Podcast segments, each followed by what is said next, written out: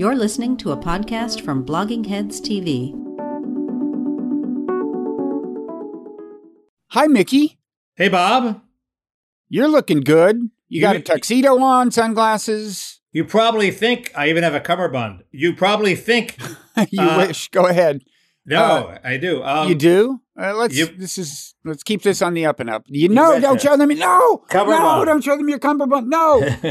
God, that was a close It call. got- people have gotten into trouble for that.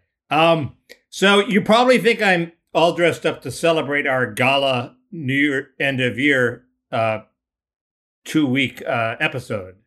I But- did until you put the until you framed it like that, But- and I'm growing skeptical now. but I you'd think be maybe wrong. there's something else going on. You know, because I, I saw the recent James Bond movie. Have you seen it? I haven't, but I'd It- just love to. You you know the um the the role of James Bond is now open. Daniel Craig this is his last James Bond, and uh, oh, Mickey and, sees know, a career opportunity. I live in Hollywood, and also yeah. um, Save there- on commuting costs. Absolutely. there- there's That'll a, appeal to um, the studio. there's a topical tie-in, Bob. Yeah. And, uh, well, the, the movie features. Uh, I'm not giving anything away by saying the villain, played by Rami Malek, is a guy who has weaponized a virus uh, to Mm. basically wipe out all of his enemies, which is sort of much of humanity.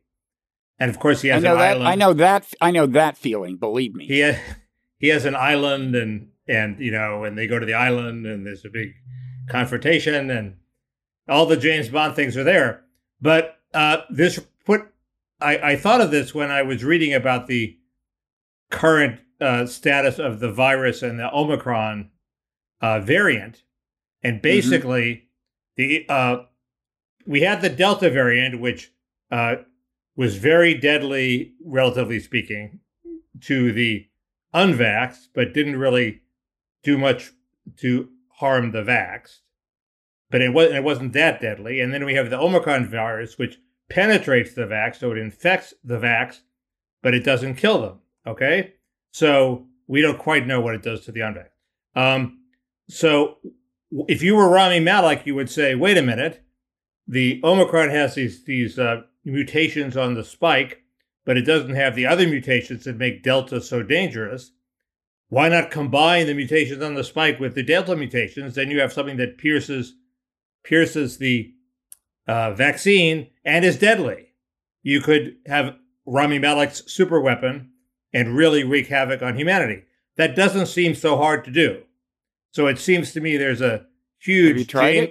James Bond danger in somebody combining these two variants and producing a, a, a super weapon and, and an epic plague on humanity. Why am I wrong? Today's speculations uh, in futuristic scare scenarios by Mickey, who has no grounding whatsoever in molecular biology. I don't know. Maybe it's. I, I mean, look, I've been. It's a, a hobby horse of mine to point out that there is equipment in university laboratories all over the world and commercial laboratories in various places that could produce scary stuff at the hands of reasonably well trained people if they had enough malice, and we need to do something about that. I, I think that ge- that's generically true. I have no idea whether these two variants give somebody a big head start. Uh, I mean, you know, neither of them. Well, anyway, that's my answer. Neither of them is all that deadly. Exactly. I was going to say that, and then I Yeah. then I thought, al- although maybe they are capable of kind of paralyzing a country. I, I, I mean, a deadlier, somewhat deadlier, uh, somewhat more transmissible virus could certainly paralyze a given Well, and, and country. something But you'd have to be this lone crazy guy. It's not like a rational strategy for a country to launch into the world a virus that's inevitably going to cross its own borders. Um, I guess that's right. It's it's um a virus that penetrated the vaccine and rendered the whole vaccine vaccine rollout obsolete by killing a lot of people who had the vaccine would be incredibly demoralizing to the world.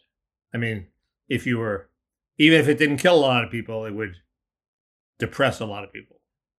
But it no. would. Well, people seem Oh. pretty depressed as it is. Uh, uh, the um, I want to quickly say something about just. I know mainly, folks. We're this is our gala New Year's Eve edition. We're going to do all kinds of uh, New Year's Eve stuff, uh, give awards for the year and uh, make predictions and things like that. But I, thought the coverage of the uh, the question in the, in elite newspapers of the question of how uh, dangerous Omicron is has been really terrible. I, I, I mean, when the first round of studies came out about a week ago, all of them said, uh, you know, studies show it's 60, 70% uh, less likely to cause severe illness. And that was really pretty misleading. What they meant was if you compare the population that just got Delta with the population that just got Omicron and see what happens to them, uh, the, the people in Omicron are 70% less likely to get seriously ill. Right. But remember, because it's hard for vaccinated people or people with natural immunity to get Delta, the Omicron population has a much larger fraction that is vaccinated. The, the, the number we want is the apples to apples number.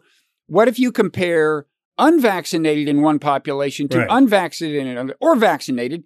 And all of these stories, the weird thing is, they had the number. There were at least some studies that got into that, and the number seemed to be for unvaccinated it's only it's about 20%, 10, 20, maybe right. 30% less uh, less severe, which is great news, but it's a very different story. All of them had the number. It's like in paragraph number 10, and the way they wrote the stories leaves the impression that I I Bob face a, a, a I am 70% less likely to get severely ill from Omicron than from Delta, which is not the case. Not um, the case. Well, you Bob are vaccinated, so you are less likely to get severely ill. Not by 70%. That's not what that that's not what the number means either, I don't think. I mean but it means more than 20%. 20% is how how it, it confers it's a little less dangerous for the unvaxxed. I think that I have a list here of things we know and things we don't know about Omicron. Yeah, well, and, good. And Maybe one of them is one of them is uh, uh, how lethal is it to the unvaxxed? Is it less lethal? And the answer seems to be it's a little less lethal, not a lot less lethal. Twenty percent is a good number. Exactly, it's not seventy. Uh, and does it confer uh, immunity uh, to Delta? If you get Omicron, are you then uh, are you are, you know if you're unvaxxed, you get Omicron, you survive, uh, as most people do. Uh, are you then do you then have immunity from Delta, which would be a good thing? and the answer is you get a little. Uh, it does a, help against Delta, which, which is good. There's a South African study, unfortunately, it only has 13 participants, uh, that mm. said it hmm. was it increased the uh, the antibody response by 4.4 times or something like that, compared with like 17 versus Omicron. So it's a lot less, gives you a lot less immunity to Delta than it does to Omicron, but it does give you some. So what we don't wait, know. This is wait. I'm sorry, I missed that. What is it that confers the immunity? Is it is it getting uh, Omicron getting confers sick? Omicron okay. confers a little bit of immunity okay. against Delta okay. too. Right. Uh, what we don't know is mainly does it outcompete Delta in the overall mark you know, overall market for viruses. In other words, it's going to push Delta out. It could be that it just infects the vac- vaccinated and doesn't kill them, and it doesn't infect the unvaccinated. Delta still reigns supreme there, so it's almost irrelevant. It sort of washes through the vaccine population and disappears, but Delta remains the threat. Uh, there, there was a story in the New York Times that seemed to say no, it does sort of outcompete Delta. Some some physicians in Britain saying, well, when we see when Omicron advised that Delta penetration declined, okay, so that's good. Uh, in general, we don't know what's happening to Delta. When Omicron leaves, as it might, it seems to go up and down very quickly are we going to be left with in the same delta mess we were before? And uh, also, we don't quite know if it's more transmissible. I don't think. Uh, um. So. Well, uh, don't we know that for sure, just based on the sheer rate of transmission? I mean, it's incredible. But that's because it's it's it's racing through the vaccinated population. I think we don't I think we don't. I thought I thought you were a skeptic. yeah, but if you compare if you compare the the uh, steepness of the curve, the ascending number of cases, back to times like like uh, the big Delta wave was before virtually anybody was vaccinated, and it, it is spreading. It, seems to, to to compare the steepness of the curves, you would think Omicron is clearly more transmissible, even in a heavily vaccinated population, than Delta was in a mainly unvaccinated population. I think it's more transmissible only in the heavily vaccinated population. It maybe you think I'm, it's not I, I, very transmissible I, in the unvaccinated. I um I there, there's a there's a the best article I've read is Benjamin Wallace Wells Wells Wallace in New York Magazine. Wallace Wells. Wallace Wells. He interviews a, a some sort of international uh, epidemiologist who says she's not convinced that it's more transmissible. So I assume she was making that sort of argument that it really is a, a somehow it's an artifact of uh, it only affecting the unvaxxed. Um, it, the vax, of it only only, affecting the vax. Sorry. Well, even if so, it's more transmissible. I, I, it looks to me as more transmissible among va- uh, vaxxed at a minimum than than the Delta was among the unvaxxed. Okay, well, I don't I don't know what her uh, the, I mean, experts' reason for doubting it. Were, were, in any event, this leads to my my one prediction. It's three predictions. You want to hear my three predictions for the uh, year? Are we going to have predictions later in the gala awards segment? Okay, we can. Well, yeah, yeah, go ahead. Go ahead now. It's relevant now. Well, this just happens to be COVID. Yeah. Uh, uh but uh, so I think by early February, a mere like five weeks from now, I think it's moving so fast. We'll be like, oh, the worst uh, is behind us. Omicron, man, that was it. Ain't great. The hospitals are clogged and so on, but the worst is behind us. I think by early March, this is a guess, but I think we may be starting to think, um, wow, this is going to leave us in better shape than ever. Uh, you know, partly because Omicron does seem to confer some immunity against Delta. That that I mean, who knows what the next variant will be, but it's better to to hear that Omicron confers a kind of a broad spectrum immunity in at least one direction than than that it doesn't. Um, but then the other thing I was thinking was that by April, this is I, I'm predicting conventional wisdom by April is going to be like China is screwed because they have opted for this zero tolerance for the virus uh, policy, and and so you know the variant there will be the possibility of variants still out there. Some will emerge, and they just have to shut down completely at every scare. They just shut down Xi'an, uh, which has about 10 million people, hard lockdown last week. Um, and I, I, think in in retrospect, in, unless this this virus is rid from the planet, and it's starting to look like it won't be, uh, that it may become something more like the flu. Um, uh, they're just going to face this problem for a long time. I think. Are they going to be a reservoir of new variants that are going to come in and infect us? No, quite the opposite. There's no, the, the virus is is only minimally replicating in China. That's the point. I, I, mean, every time it starts to rear its head, they shut down whatever they have oh, to so shut you down. Think, you think their future is they're never they never abandon zero COVID and they just keep shutting down? I don't. Well, yeah. Whereas we are acquiring various forms of immunity uh, of some, at least some efficacy.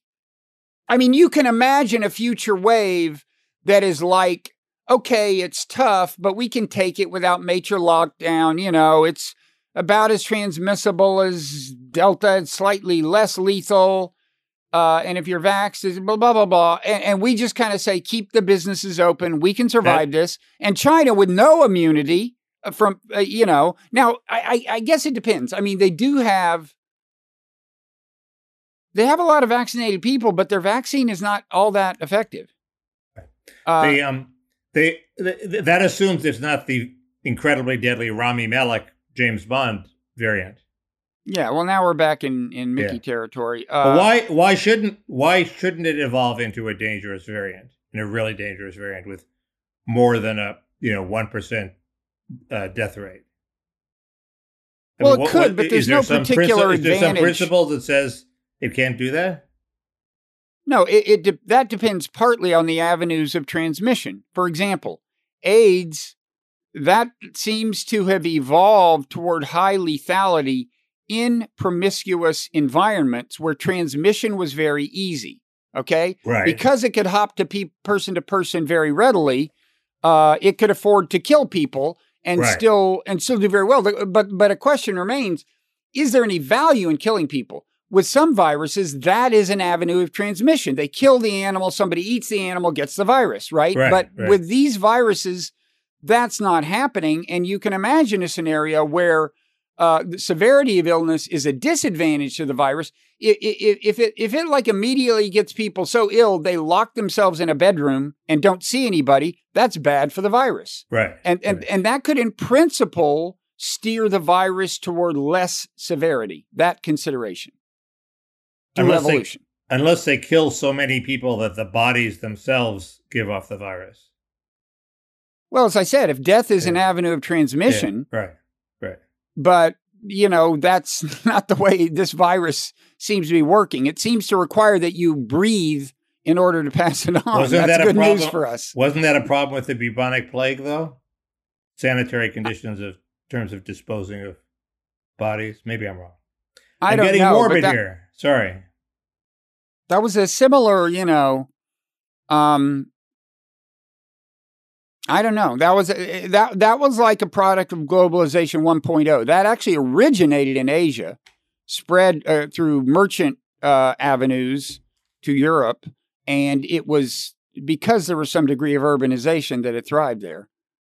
Um, the other thing that that happened is this whole testing kerfuffle, and I'm I, I I found myself in rare agreement with your god Ezra Klein, who who said uh, he didn't under you know everybody's ragging on Biden for not developing the this testing capacity fast enough, and Mhm. it doesn't seem to be that developing the test testing capacity now is all that important. I mean, what how, how it's not going to it, it would enable people to go home for the holidays and people want the test, but it's not going to nice. stop the virus.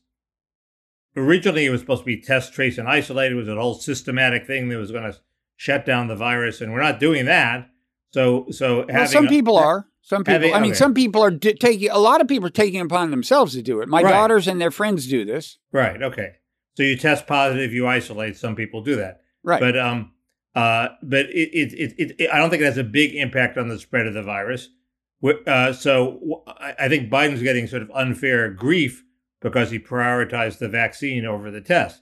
Now the test will be very important when this Pfizer drug comes online that has to be given right away, because you want you want to know right away that you have it, and and that you can take the Pfizer drug quickly That's uh, true. but um, it- that that hasn't happened yet. That's uh, I don't know how long away it is, but it's it's not a long time away, but it's it's weeks away. But I mean, it, it is giving people peace of mind is important, and making it easier for them to, uh, without guilt or anxiety, you know, gather with their relatives at holidays. All that stuff is important. That is part of Biden's okay, job. okay, well, and it's good politics too. I mean, he screwed up. Uh, Okay. You know, it, it, you shouldn't leave to the market. I mean, I mean, if this whole thing has taught us nothing else, it has taught us that uh, you can't rely on on the marketplace to insure you against you know sudden unanticipated disruptions. The supply chain was not built for that. It was built for just in time inventory well, and and uh, it's the same more broadly. There are things that the government has to do, and uh, more than one of them, I think uh, neither Biden or Trump did. well, one thing that he's clearly going to do. This would be a mini prediction. This he he is going to. He may be doing it even as we speak. Is order up more of this Pfizer uh, treatment, uh, th- this pill that has like tr- dramatic effectiveness, like eighty percent or something. Yep. Uh, and and there's not going to be enough of them. But he can order use the Defense Production Act to order up more. Uh, and why would he not do that? It's the obvious thing to do. Look, this gets to my whole hobby horse. He has had the opportunity and blown it to become the global leader against the pandemic. And he, this, I would, the approach I would take to this is the one I would take to vaccines. Push through a change, eh, you know, an emergency change in intellectual property protection. I mean, I've said this before. Get, get, you know, w- there's all this talk about vaccine donations. Well, the trouble with donations is it's a zero sum game. And, you know, yeah, we can send some over there. I'm in favor of that, but it doesn't expand the total supply of vaccines. That's what he needs to do. And if he's going to do that, he needs to fiddle with the intellectual property protections compel What, you- companies to respect you that. you don't- and and wait, I want to finish because people always stop you right here and go, "Oh, you're so naive." I know it takes more than that. He has to compel Pfizer, Moderna, and so on to transfer their manufacturing know-how to other manufacturers all over the world and ramp up big time. And and he he could do the same thing with this medicine. Remember, this medicine is not just uh, a pal- it doesn't just uh, cure people. It also reduces the chances of um, of a new variant because it reduces the number of times the virus is replicating in each person. This is the treatment or the vaccine? The treatment. The treatment, both Don't- of them have the result of uh, reducing but he the chances have of a new to. variant. He doesn't have to do something fancy like suspend intellectual property to invoke the Defense Production Act. So why doesn't he do that first? Get all the factories in America up and running, producing this stuff, and uh, and then we can worry about intellectual property. Uh, Well, I mean, he, I do- do- suppose- do, the first step first. I mean, I suppose he can do that. I mean, I don't know how that worked in World War II. Uh, d- is does that just mean okay, Pfizer? Here's another factory you can use, or what? Yeah, I, I, it- think it- I think it impresses factories into. Uh, I say do not depend on any one company, including Pfizer. I say get the know-how in the hands of a number of actors, all of whom stand to profit, and then through subsidy. And as I've said before, literally one fucking billionaire, Elon Musk, could could pay for the whole fucking planet. Uh, and, and, and and and to make sure that in poorer countries this stuff is affordable. I thought that would drive you crazy that the cost of vaccinating the world was seven billion dollars, when we're debating a three trillion dollar Build Back Better bill. It seems to me we could afford seven billion dollars. I would say spend more than that to ensure that Pfizer and Moderna are incentivized to keep innovating. You want them to make some kind of yeah. profit. You want to you you want to compensate them, but I, I I don't anyway. I don't I don't see where you need a fancy intellectual property thing. Pay pay the money, invoke the Defense Production Act, produce as much of this stuff as we can. And then, if that's not enough, then we can worry about intellectual property and having other countries produce it. No, I, I disagree. You can't rely on any one company's ability to ramp up. The way to ramp up is give a number of accomplished companies in a number of places a financial incentive to ramp up as fast as they, they can. Some will have better ideas than others. That's the way the market works. Um, Let a thousand flowers bloom, as they Okay, well, say in the uh, people I've seen berating Biden for not producing enough of the treatment have been talking about the Defense Production Act. I, I, Um, you've, you've leapfrogged them into into fresh territory, but I, I, you know, I'm I'm fine with that, of course, but but I think you have to ultimately, especially with the vaccine, you're going to have to address IP. I think, and and you and you want to get uh, this into more hands than one company, the manufacturing. Uh-huh. Um. Anyway, that's my sermon, and and it's just such a colossal. I mean, look, even if he wasn't going to do shit, but was just going to pose as the global pandemic leader, you know, like most presidents would at least have the sense to do that. You know, instead he has a fucking summit of democracies. Oh, that was helpful. he Instead didn't of having a- at least have a fake summit about of, you know, about the pandemic. he didn't. I was stunned by the. You know, he he obviously had some sort of sunny idea that the vax was going to cure the problem for him, and he didn't have to worry about it. And then this new variant came along, and he claims to have been surprised, and Kamala Harris claims to have been surprised. I was stunned, buried in the Washington Post story on how he shouldn't have been surprised was they did a survey of two thirds of epidemiologists, and two thirds said there was going to be a new troublesome variant. Uh, so it's not like the experts weren't telling him if he asked that he should worry about new variants, right? Yeah, look, Uh, I, I you know the problem is I think I don't know. Uh, we'll get into this. I, I will eventually get to the question of Biden himself as we proceed with our you- New Year's gala. you um? uh, What about this idea that they're, that shots eventually do more harm than good? That this was raised by Drudge, and it it, re- it referenced an article about some Israeli scientists were thinking that maybe there shouldn't be a fourth booster. That that it was sort of somehow wearing out the body's ability to produce antibodies or something. I, I, have no I have idea. no expertise in that at all. I would say I think we should put more faith in our T cells. I mean, these vaccines, although it's true that after a while their effect on antibody production wanes. As I understand it, all of them have enduringly good effects on the on the memory cells, the T cells that ultimately are, are keep can keep the disease from getting severe Right. even if they don't fend off infection. Although, although the, the, the Omicron has de- dealt a blow to the natural immunity people, since it seems the natural immunity does not offer much protection against Omicron either. Well, you can Um, always imagine a sufficiently different variant that we're screwed on all grounds, vaccines, natural immunity, etc. And this was a case of a whole lot of mutations somehow accumulating, and they're still trying to figure out how. Some people think Uh, it was in an yeah. immune compromised person. Um, So you Um, want to talk about Biden because the alternative is talking about you know what?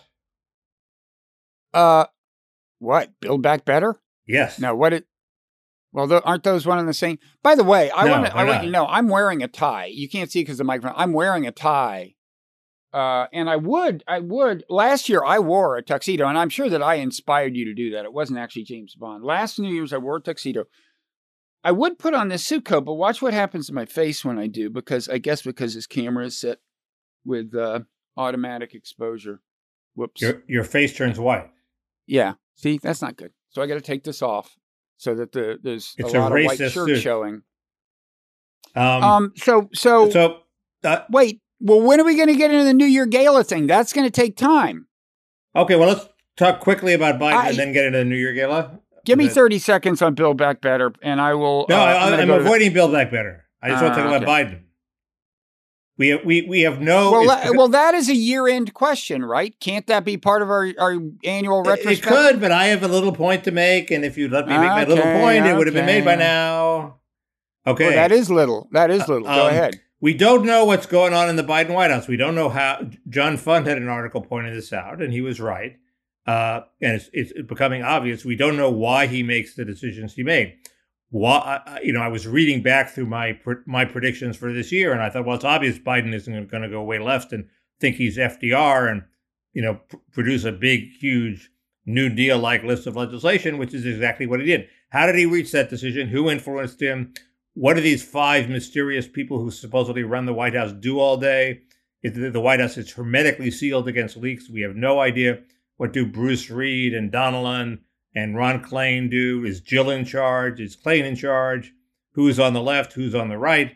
Uh, it's and it's hurting them because because he's obviously doing disastrously in the polls, and he's not doing that badly as president. He would be much better served if it was if it was a little more transparent and people knew what the debates were in the White House and who was up and who was down. Just a little. Doesn't have to be Trump like. But But why uh, would it help for us to know that? well, I because it would be you- you'd have some confidence that somebody who wasn't obviously fading in his mental acuity was in charge, for one, and the other you use it for trial balloons. I mean, people people leak things. One of the, the one one of the main reasons White Houses leak is because you know Biden comes up with this crazy idea that hey, the way we're going to sell Build Back Better is it's the way to fight inflation, and you're like, Right. you, so you know, so you leak that. And then everybody goes, "Oh, that's a terrible idea. It's obviously not the way to fight inflation. Don't do that." And then he doesn't do it, but he did it because there's no way to try out the trial balloon. That would be the argument. Okay. I, I- I will re- revisit this under one of our gala New Year's categories, but go ahead. Okay, so I, I that's, that's that's I've said my piece. I think I think they should start talking to reporters, which they don't do. I'm not convinced of that that's the biggest problem, but uh, it's not the biggest problem. I just sort of I would sort of want to know too, but um, that's uh, related to what I'm going to say in one of our gala categories. okay. Well, um, I'm ready for our gala categories. Okay. Now you you did the service of uh, providing most of them, suggesting most of them. Maybe you have the master list. I know one of them was Hero of the Year. That I would be a an upbeat way I to start. I have a list. Hero of the year is one of them. Yeah. Did you have a Hero of the Year, and am I it? I have I have several nominees, and I have one that I've settled on. Yeah. Well, first of all, before you tell me whether I actually won, I just want to say that it, the nomination itself is enough of an honor. Um. Okay, because that, yeah. I mean, that's almost more important than winning. Um. I agree. So thank Um, you. You're welcome. Uh, the uh, the the nominees are, um, our former production manager who steered us through uh, at least a year without Colleen, without any disasters. Um, I think she gets it before you.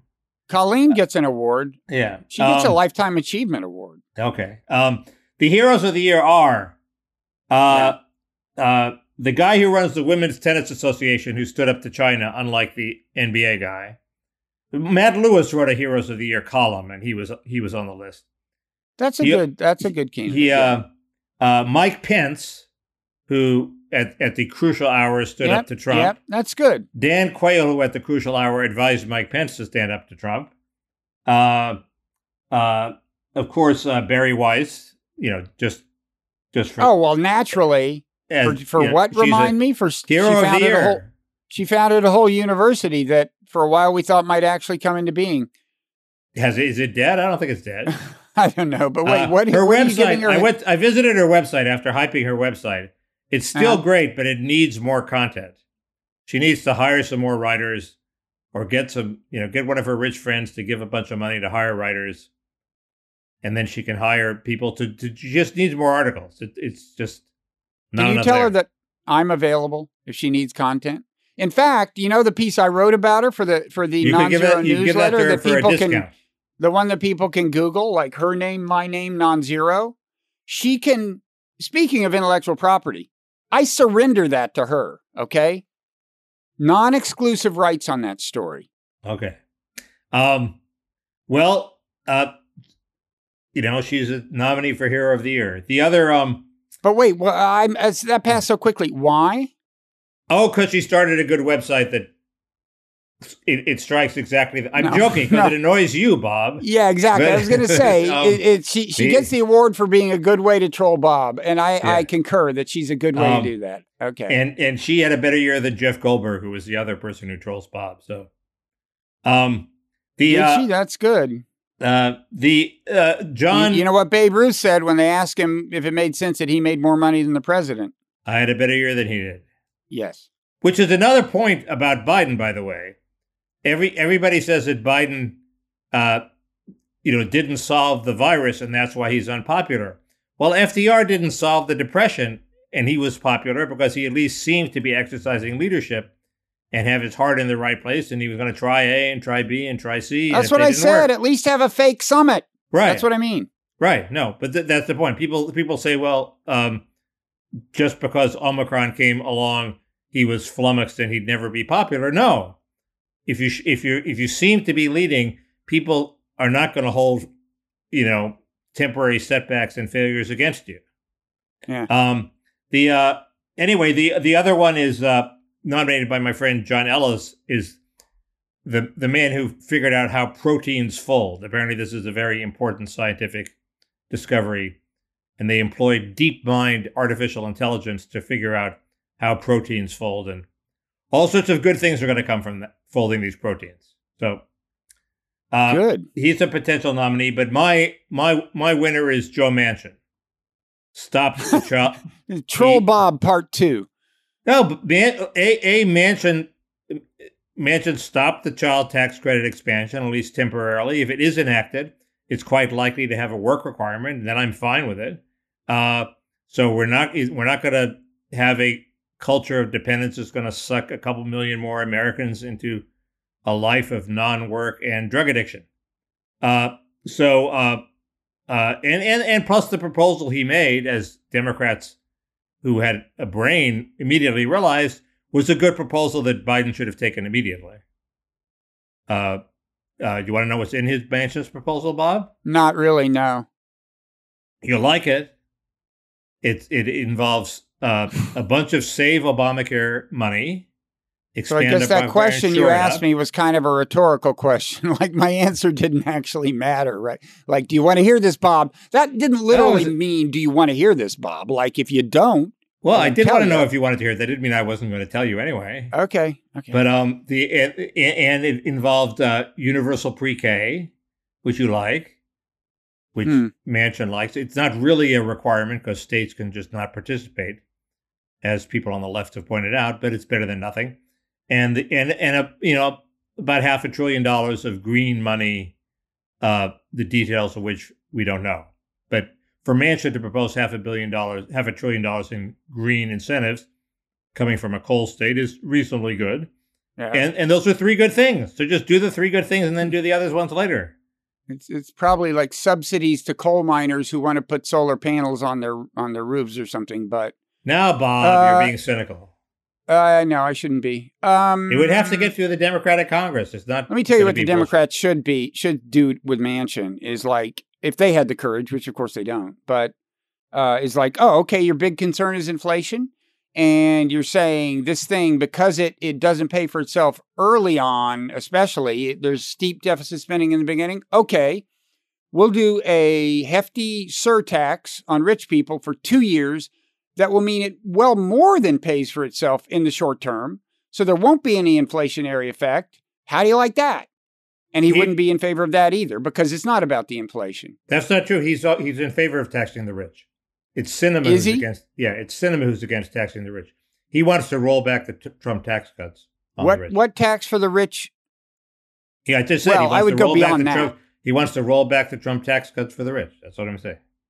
He's, Well, he's not averse to taxing the rich. He's from West Virginia. It's Sinema who's the obstacle there. Uh, yeah, You but I figured you, you obviously have a cliched view of Manchin. I wasn't aware of him vigorously proposing uh, or or, or proposing at all any any tax hikes. Well, then why don't they do? Well, so then there is a Because tax. then they don't have Sinema. Right. That's. Um, the uh, But so anyway, least, uh, okay, he- but wait, but wait, but but but but but Manchin but, has- wait, has wait, saved- wait, wait, wait, The- My, my, my master plan is unfolding. Give me a second. So say to Joe Biden, okay, how about we add these taxes? Maybe go beyond rolling, you know, rolling back the Trump tax cuts, whatever it takes. Steep, like for two, and some of it you roll back those. But the, in addition, there's a there's like a surtax for two years on people who make over 300k or something, and uh, and he's got to first say yes or no. And if he says yes, you go to Sinema and go, "Do you want to be the reason none of this shit happens?" That's my master I, I plan. think she might say yes, but a Biden's you you went down to 300k. Biden has promised no taxes under 400k. well, then make it 400. Like me, like me, you have no idea how much money these damn people make. Uh, I remember I, I I thought Lawrence O'Donnell was insane when he said it's ridiculous that people who make only 300k are are taxed at the same as people who make a million a year. And I thought, who makes 300k? Well, one percent of the population makes 300k. No, So is that true? Yeah, Household More- income? Yeah. So it's oh it's my um, god. uh, it's i- i- you know I, I've never made 100k in my life, so 300k seems Well, we deserve a unattainable to me. raise. This is ridiculous. We should um so we should So- mention then patriot.com slash parrot room where uh all Americans of all backgrounds and religious faiths can come together and give us a raise. And uh plus I'm get access to the parrot room I hate to tell you. after this every week. Uh But- and that's okay. Should we can we do gala now? Well, we're doing gala. I just gave you Oh, my just hero of the year. It, it happened to annoy you, Oh, right. but you know nobody Oh, says you can't be annoyed at a gala. I mean, you you haven't departed from trolling mode yet.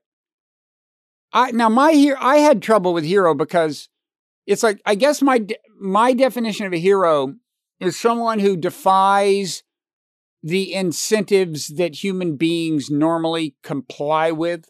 You know, like really is willing to undergo a total loss of status or wealth, so on for a cause. Right. And in a way, the closest I could come is Bernie Sanders. Maybe that's a mistake, but it seems to me that, like, there were a lot of incentives during the presidential campaign, especially as he it was starting to look like he would actually get the nomination, for him to start moving a little to the center. And that may well have saved his campaign if he had done it wisely. I don't know. But I finally realized it's just he's just not the type. He's just going down with the ship. I mean, uh, and I respect that. Uh, now, it may be I'm wrong about this, and he was actually coldly calculating and said, "Trust me, you know, if I moderate, I'll lose too much uh, enthusiasm from my base, and so on." But he does seem to me like a person genuinely committed to a cause, and that's not that easy to find in politics.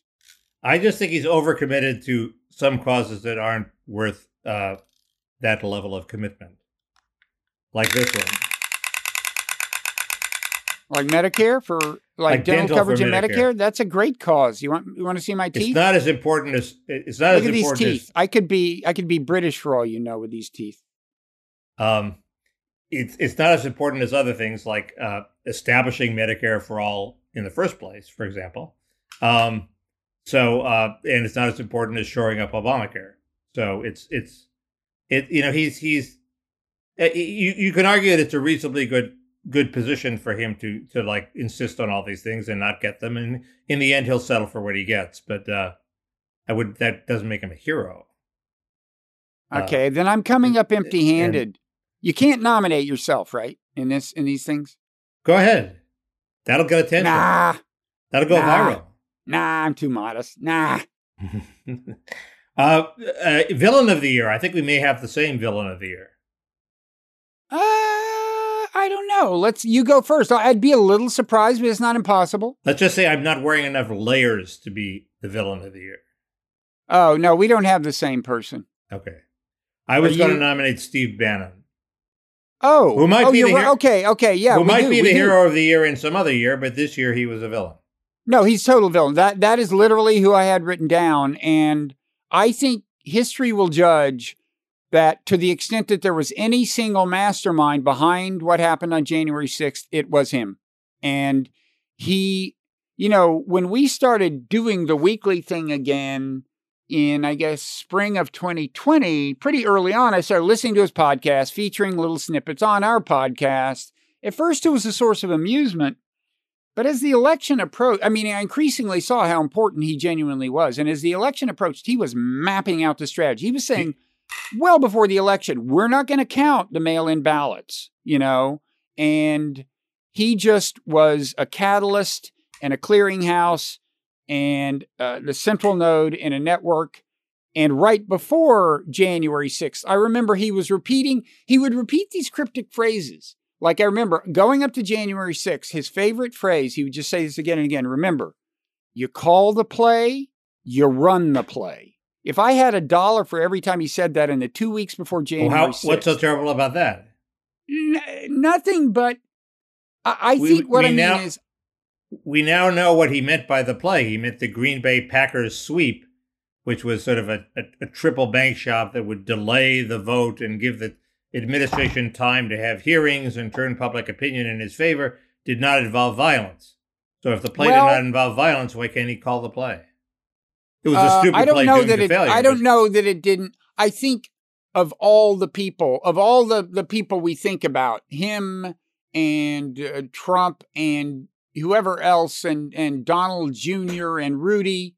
I suspect Bannon was the least surprised by what happened at the Capitol. I'll bet he had envisioned it, and I'll bet he didn't mind it. He is. He wants a revolution. Do you- he do wants think- a revolution. He's on record.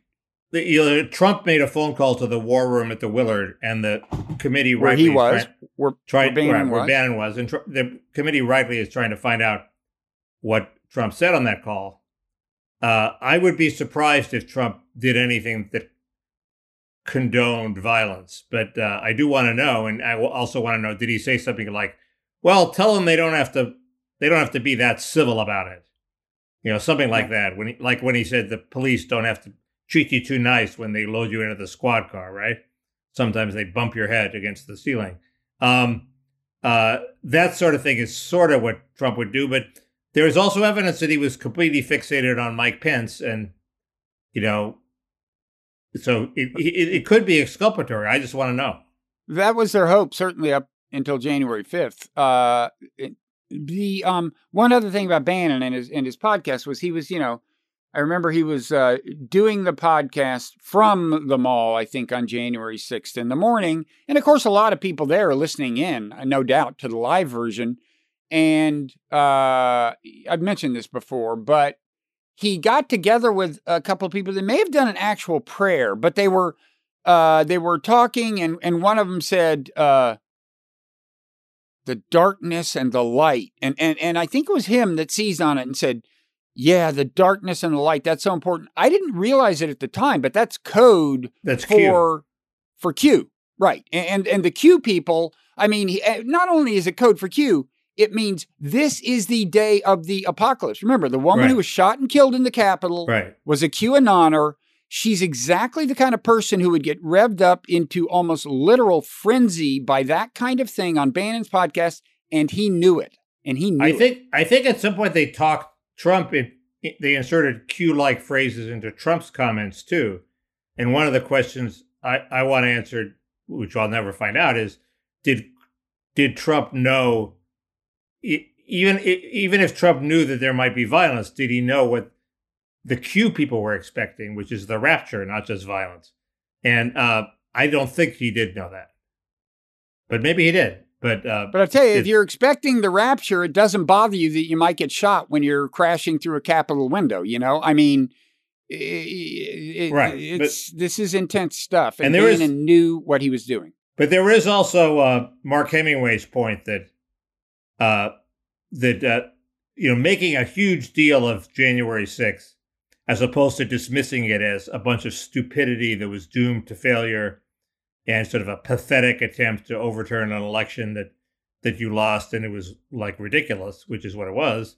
Uh, only reinforces support for it uh, among the uh, deplorables. It'd be much better just to just to say you people were a bunch of fools and prosecute the ones that are guilty of whatever they're guilty of and find out what Trump did. But but making it a big like you know as usual the left sort of in in the process of making a big deal of its causes it's counterproductive.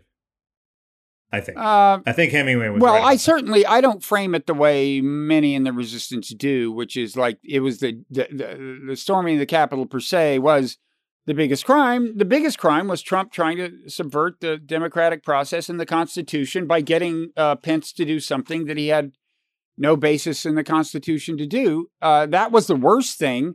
But I'm- you know, January 6th was a manifestation of uh, how uh, you know, in effect, subversive Trump had been since the election. I don't know what the word is, but he had been, comp- you know, he had been undermining democracy and democratic norms since Yeah. certainly before the election, but especially since election No, he night. went he went he went a whole lot crazier after the election. and uh, uh, you know, I, I the, the the worst thing I think he did was trying to get the states to withdraw their electors. I mean, I, I guess I I mean, would say, look, Ja- Pence's Pence's role is is vague in the Constitution. You can't really, you know, you can't really condemn him for having a, a, a crazy view of this vague, un you know un unspe- unspecific uh, command in the Constitution that Pence counts the votes. Uh, it's like it's like the the you know it's like the command in the Constitution that the states set the manner of choosing electors. Well, some people are going to say that the states can then submit Yeah, whatever ele- electors I they mean, want. You know, but come on, you can't no- say that that's insane given all the liberals you have done to the Constitution in in the course of the century. I- I- we shouldn't turn this into a big argument. And I'm not a constitutional lawyer, but it We're seems here to pretty have a crazy. big argument. But it seems pretty crazy to me. Yeah, but we got a lot to get through. We're, we're almost at an hour, Mickey, and we've Okay, got a okay, whole okay, okay. to do. Okay, Um, but- have- but I would say it does seem to to- It does seem to me crazy to say, uh, well, counting the votes, what they meant, you know, and when they said counting the votes was you can actually decide which votes you count, and some of them you can just throw in the trash can. That that wouldn't make any sense. Um, uh, we have uh, best idea of the year and worst idea of the year. Um. Okay. Uh, I'll do worst quick because quickly because I don't have to elaborate since anybody who's listened to us before knows. I mean, the, the whole Biden's, you know, democracies of the world unite. Worst fucking idea in the history of the world. If people, you know, need elaboration, comb through our archives. Go ahead. Um, Uh, the best idea is uh, uh, we've already talked about, which is the offer that Manchin made to Biden. So I'll go to my uh, number my number two best idea. The number three best idea is the idea that Bill Cosby should do a podcast. That's a very good idea. The the number two Oh idea Oh God, is that's a horrible idea. That's the worst. That's the worst idea of the.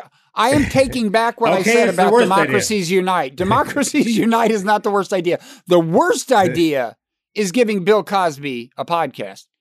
Do you realize how much older than us he is? Leave aside everything else. He is not in good form, Mickey.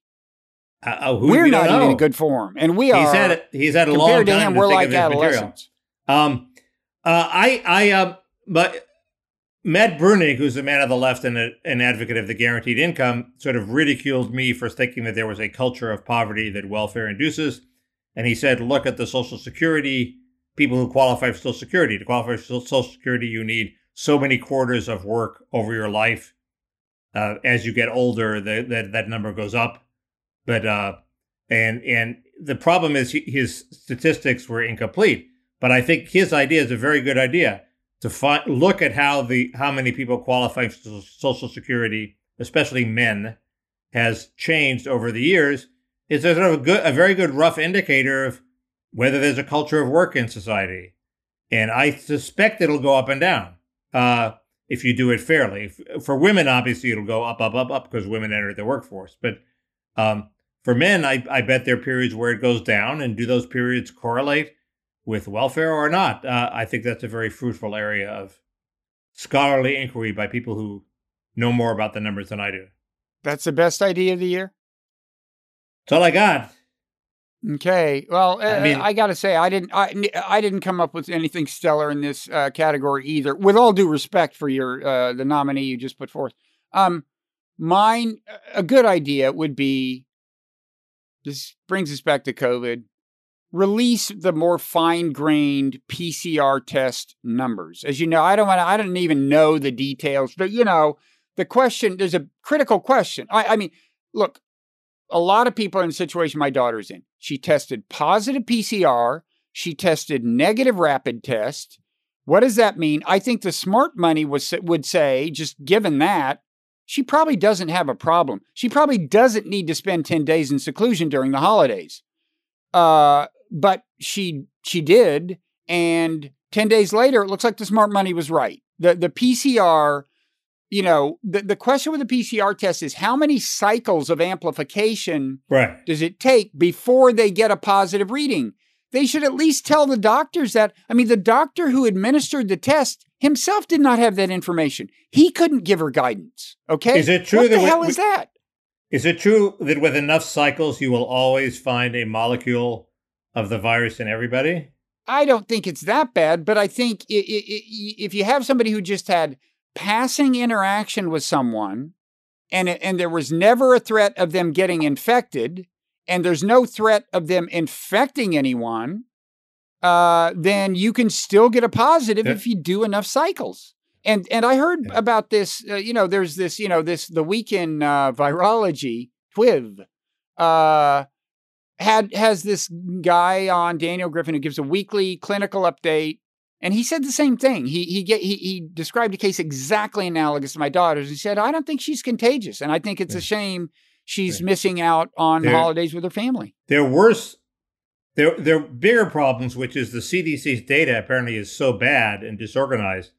They can't tell you. They don't segregate by vaccinated and unvaccinated, so they can't tell you what the death rate is for vaccinated versus unvaccinated people.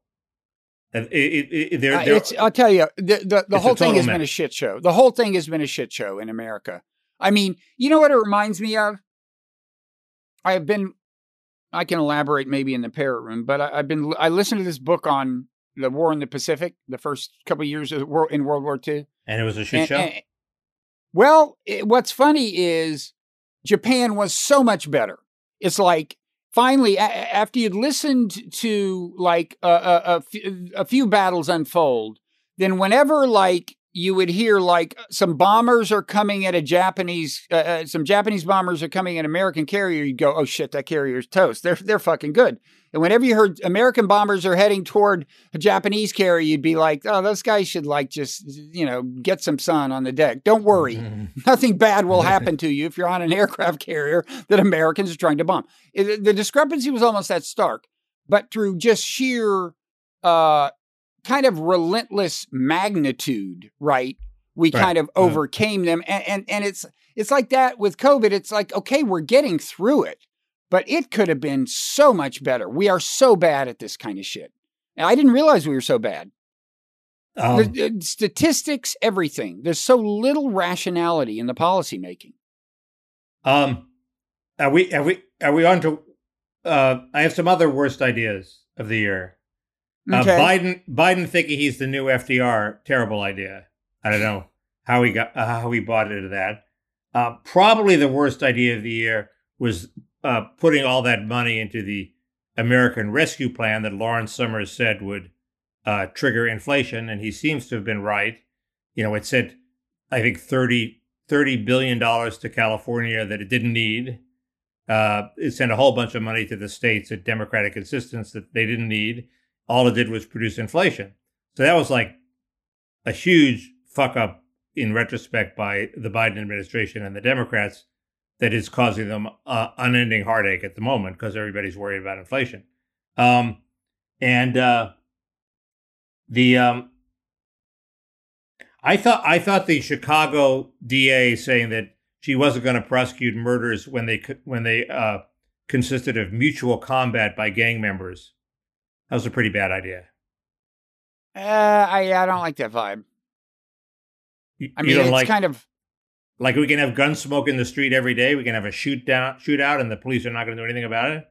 well. There's that. That's There's also like there's also a subtext of uh, you know, it's just these black drug dealers. Don't worry. You know, there's also although kind of an arguably racist. Uh, yeah, I'm sure she is black, but is that what you're going to say? But She's the Uh, woman who let Jussie Smollett off the hook. Yeah. So well, that was completely indefensible too. so uh, in a she's uh, in a different way. pretty immune from charges of racism. Though I agree, it does play on those sentiments. It it it it, it plays on the let those drug dealers get shot. Of course, he didn't get off the hook in the long run, but um, Correct. Not no thanks to her. Um. do you have more worst ideas? Uh. Uh. Kyle Rittenhouse should shut up and just go live a quiet life somewhere. That's a bad idea or good idea? Oh, no. The bad idea is him not doing that. uh, and I think the guy who told Biden, "Let's go, Brandon," now considering a role, a run for Congress or run for elected office using his newfound fame. I think that's probably a bad idea. is he what? Is he? I haven't. Is he running as a Republican? Oh yeah, Because he claims could- it. He claims he, he claims he didn't mean it or something. I don't know. I I have all this "Let's go, Brandon" wrapping paper lying around that I can't use because Josh Barro mocked people who use it fairly convincingly. So, um, Well, I mean, it says what it I could- says. If you're not ashamed to be, you know, basically pro-Trump, which you have tended not to be, It's a joke. No, the people that on the Trump people on the anti-Trump side don't get that it's a joke. They think you are literally saying "fuck Joe Biden." No, Yeah, you're making fun of the media for suppressing a crowd Mickey, that said it- "fuck Joe Biden." Mickey, in a country this polarized, there's some places where irony is does Correct. just That is that is correct. That's the problem. Yeah. But I but um uh people should have a Uh, sense of humor. No, I'm afraid you've come to the wrong place for that. If you're looking Um, for that, Anyway, that so those are those are my worst ideas. Worst ideas. What about? Did you do a best idea? What was your best? Oh yeah, you did. So what Yeah. about biggest surprise? Biggest surprise. Uh, I thought the uh, Biden's the disappearance of the old Joe Biden and the uh, his failure to to correct for like things like the chaos at the border and you know swerving. I expect him to swerve back to the right. It, way, way more than he did. He did it for a little bit, and he's already given up on it. It's like he he he restored the Remain in Mexico program, and they're like 203 people in it instead of the thousands that were in it under Trump. Uh, it's been a pathetic swerve. And uh, that's why one wants to know what's going on in the damn White House to, to find out uh, did he really mean it? Is he ineffectual? Is somebody blocking him? Did he have a change of heart? Could he can he can be he be reheartened? Is he a you know is he getting bad political advice? But uh, Rebrain. his his failure to do any Clintonite correction uh, back toward the center Mhm. is uh, is a huge surprise. Yeah, I'll get to something related under another category. Uh, my biggest surprise, I mean, it was a surprise, I think, was just the idea of endless pandemic. I, I think a year ago, people still thought, well, this will come and it'll go. And, and, uh, there had been new variants, but I don't think we'd really taken to heart the possibility that this is going to become like the flu, but maybe worse. And, uh, it's looking like it may. Um, Um, so you got you just got to get your vaccines and trust your T cells, folks. Uh, the um, because uh, I did my prediction. Do you have a prediction? I had a whole bunch of predictions. The Chi- the Olympics in China are going to be a disaster. For who? clear. For China? Yeah, I mean for everybody. It's going pretty to bad It's going to be a lousy Olympics. It's just going to piss off China and inflame world tensions. What's going to piss off China? Well, the boycotts, a uh, nobody, the- none of the athletes are boycotting, are they? not that I know of, but you know, but the, every every every day there's somebody else who boycotts, uh, even if they're unimportant, and China will be pissed off at all of them. And and people pointing out that the Olympics were chaos is going to be another one, and people pointing out the folly of the no COVID policy, zero COVID policy that China is pursuing is going to be another one. Uh, so I just think it's a disaster. Um, the um,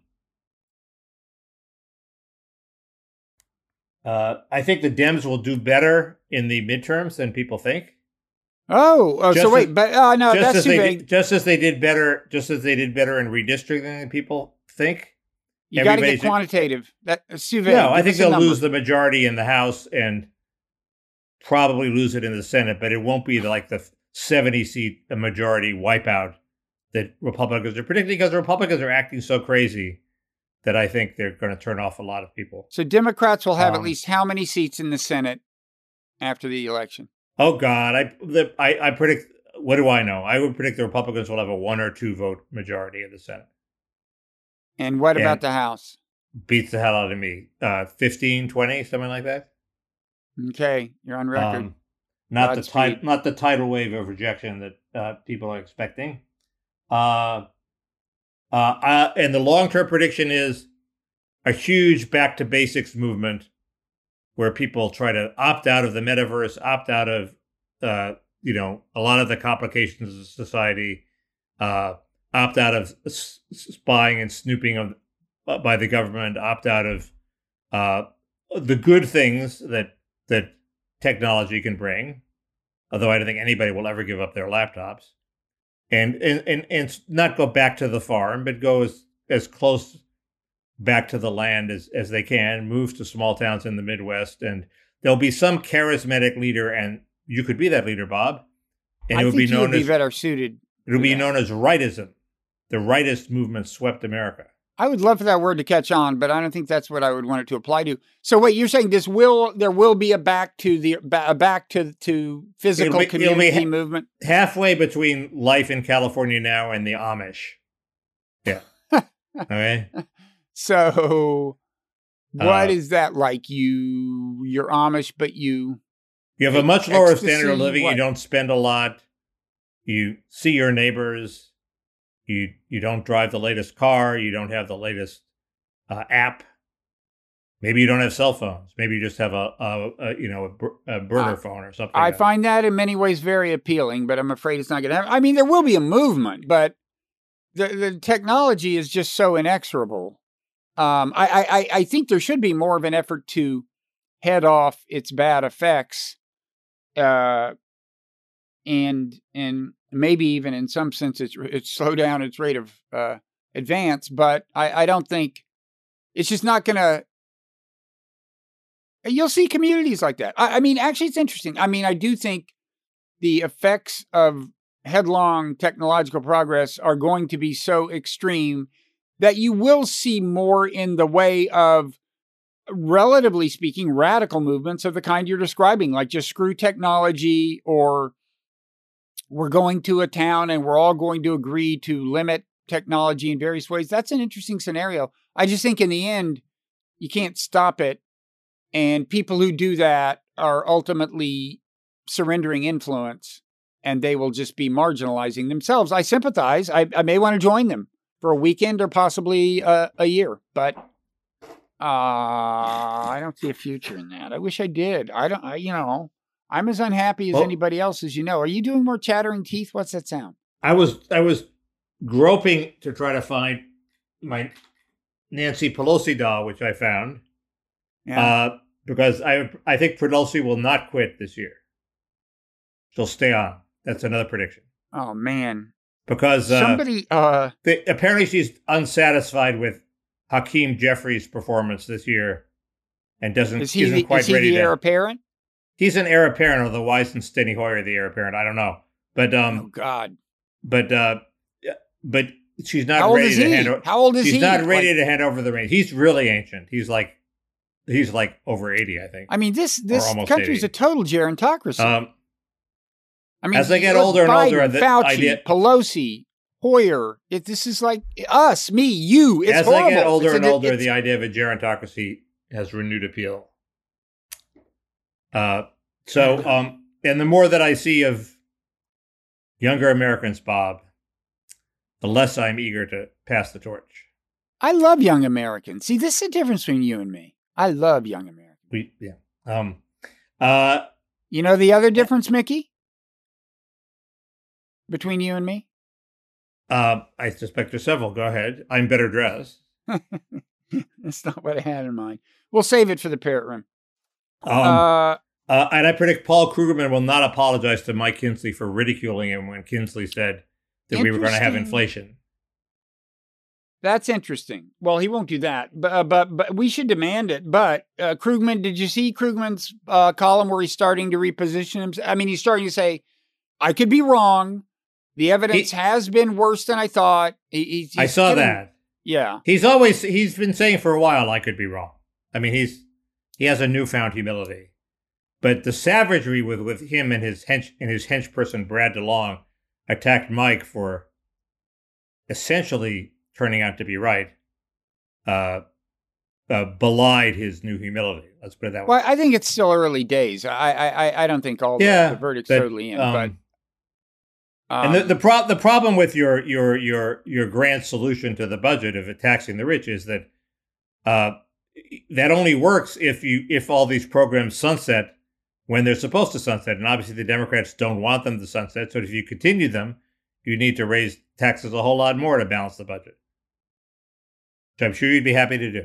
is there any subject that you don't think of as a back door to discussing Build Back Better, Mickey?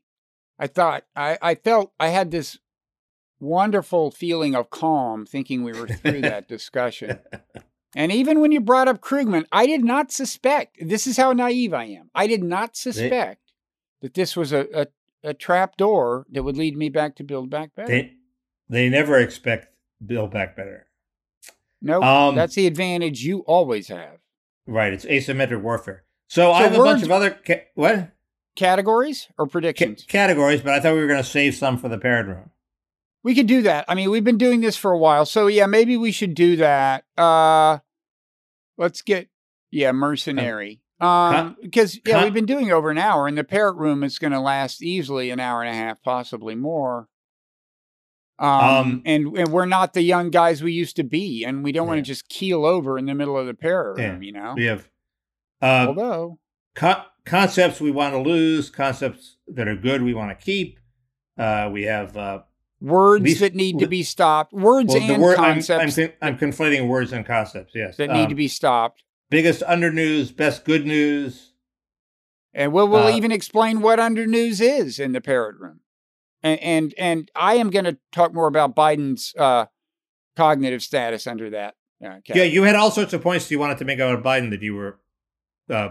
I can I it can wait. Uh, I mean, ma- let's see what else we have. So under moves. Oh, least deserving media attention getter. Yeah, that that's actually all I have uh, left to award. But Well, um, There's also cruising for a bruising or ready for a big critical piece, which is a near cousin of least deserving media attention and getter. it, it has to be somebody other than David Remnick, who's been the perennial favorite in that category for a decade. Ah, he's not the one I had in mind. That's an issue. I would kind of debate you about that. Uh, Remnick I- is unassailable. Nobody wants to attack it because they all want to write for him, and he's he's very good. But you could write a, a nice critical piece of, about him. Well, you could write a nice critical piece in the New Yorker. Yeah, and the New Yorker under him, but it, but it's not. Well, that you would can't be you that would be can't the piece. depict him as being as pernicious as the person I had in mind. Whom we he's not discuss in the pernicious. It, it, it, it, you don't have to be pernicious to have a hit job. To have Yeah, a, no. Oh, look, a nasty you, profile written You can do you. a good hit job about almost any magazine in any What- magazine. Two I mean, cheers for David Remnick. What's wrong with David Remnick? David Remnick's tragic flaw. you know, there are all sorts of ways to put it. I, I also The want to dark discuss in the side of David room- Remnick.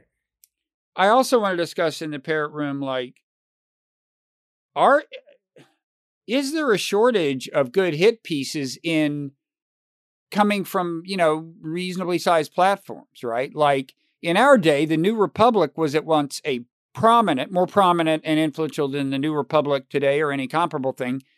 And it was a source of excellent hit pieces, right? And now, and kind well, of now they just do hit one, pieces. They used to do one interview with Isaac Chotiner and they're dead. and also, what happened to Who needs a hit Isaac? What happened to Isaac? When was the last time he pulled a Mike Wallace? Is Isaac Yeah, okay? Isaac. We should check him. We should check in on him. Isaac. Isaac, where are you? Do you know Isaac was the going on with you? first person, maybe the second person, to work for Blogging Heads? I Hmm. don't know. He took an instant dislike to me, that's for sure. Huh. We could discuss people who've done that. that. in the parrot Imagine room. that. But oh no, the parrot room is only an hour and a half. Uh, let's not. Um, Um, anyway, so- that's and we have other things to talk about. So, like all the other topics we did we didn't get to in this one. yeah. Like, should we bring back Gorbachev? Is he alive? He's alive. He gave he gave a, a, reasonable speech saying that America got arrogant after winning the Cold War, and that was a mistake. He was right about that. We're going to talk Um, about our worst opinions. Uh, we- I had a bad opinion. I had a bad prediction. Okay. That Oh, worst own up opinion. to. Okay. And we had uh, we have we have Jelaine Maxwell. Oh, Ghislaine. Uh, Ghislaine, yeah. So Ghislaine. she, she, Sure. she. Uh, yeah, yeah. I learned that my pronunciation is a little off in the course of this most recent coverage. See, it's and like she had a bad week. it's like pronouncing Reihan Salam. Nobody really knows how to pronounce her name. Even her Um, even her family doesn't know how to pronounce her name. But Raihan is at least either Raihan or Rayhan. No, I think it's actually. Raihan. I, I'm joking about. Raihan, but uh, Yeah. if you he he occasionally pronounced it himself. So Okay, Um, so she. Wait a second. Is there there are other quickly in the parrot room? I also want to. Oh damn it! Um. There's oh, Mike. I Co- want to talk. I want to talk a bit, little about Edward O. Wilson, who died. Whom I. oh yeah, I wanted to hear your what you yeah, said. yeah, yeah, and I wrote about pretty extensively decades ago. Yeah, Um, I, I, I don't think his legacy was actually very. It certainly wasn't perfectly captured in any of the big O bits. Oh, but I want to. You talk about bad predictions. In my in my uh in 1988, in a book of mine that included a very long profile of his about him, I I had a prediction about his obituary, which was you not said what? vindicated by the actual obituaries. he would die a little noticed obscure scholar. No. It, it was a it was a very effective paragraph of mine, even if it turned out not to be right. Uh, the uh, could talk. I, I've started watching The Expanse, which I think you've been watching. Could talk about that a little. Um, Okay, uh, uh, commenters uh, have raised such questions. Uh, co- uh, parrot room commenters as why I don't cut my hair and why you don't take LSD. And we, I want to continue to press you to take Are you- LSD, and I think you'll continue to press me to cut my hair. Maybe it'll be a deal. You know, it's like Okay. you drop acid and watch me hair. cut my hair. What? we can talk about your hair. okay. So, well, Um, um, and Ghislaine. it's not and- as bad and- as Matt Lewis's hair. I'll give you that.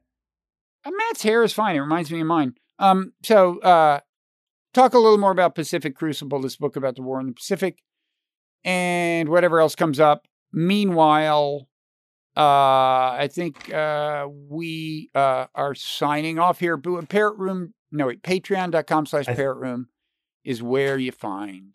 I, I had some other some other topics, but yes, That you Um, want to talk about in the Parrot Room? yeah, ways to get off what I call the Michael Young pathway, which is the sort of grinding uh, deployment of meritocracy that Michael Young foresaw that is basically the future that nobody wants to go to. Uh, and um, there are ways to get off it, Oh, good. and probably a whole lot that I that we haven't thought of, but there are a couple of examples. Um, and uh, I saw the movie Children of Men, which was a mistake. I could talk about that. Have you seen Don't Look Up? No, do I have to? It seemed like a overly broad parody. I was going to ask you if I had to because overly broad is the criticism I heard, and I Ap- hate broad. a- apparently, it's uh, apparently the discussion of it is very polarized, but not on conventional left-right lines. So I saw an interesting documentary called Ascension that I that I will that I will mention in the parrot room yeah. Um, about China. and and if worst comes to worst, I will give you the full, uh, the full nine reasons why Ron Brownstein's coalition of the Ascendant is the worst idea of the decade. I only gave you four last week. Seven will do, but it's up to you. Okay. Um. Uh. Anyway, pretty exciting. That's all I can say. No, I agree. I agree.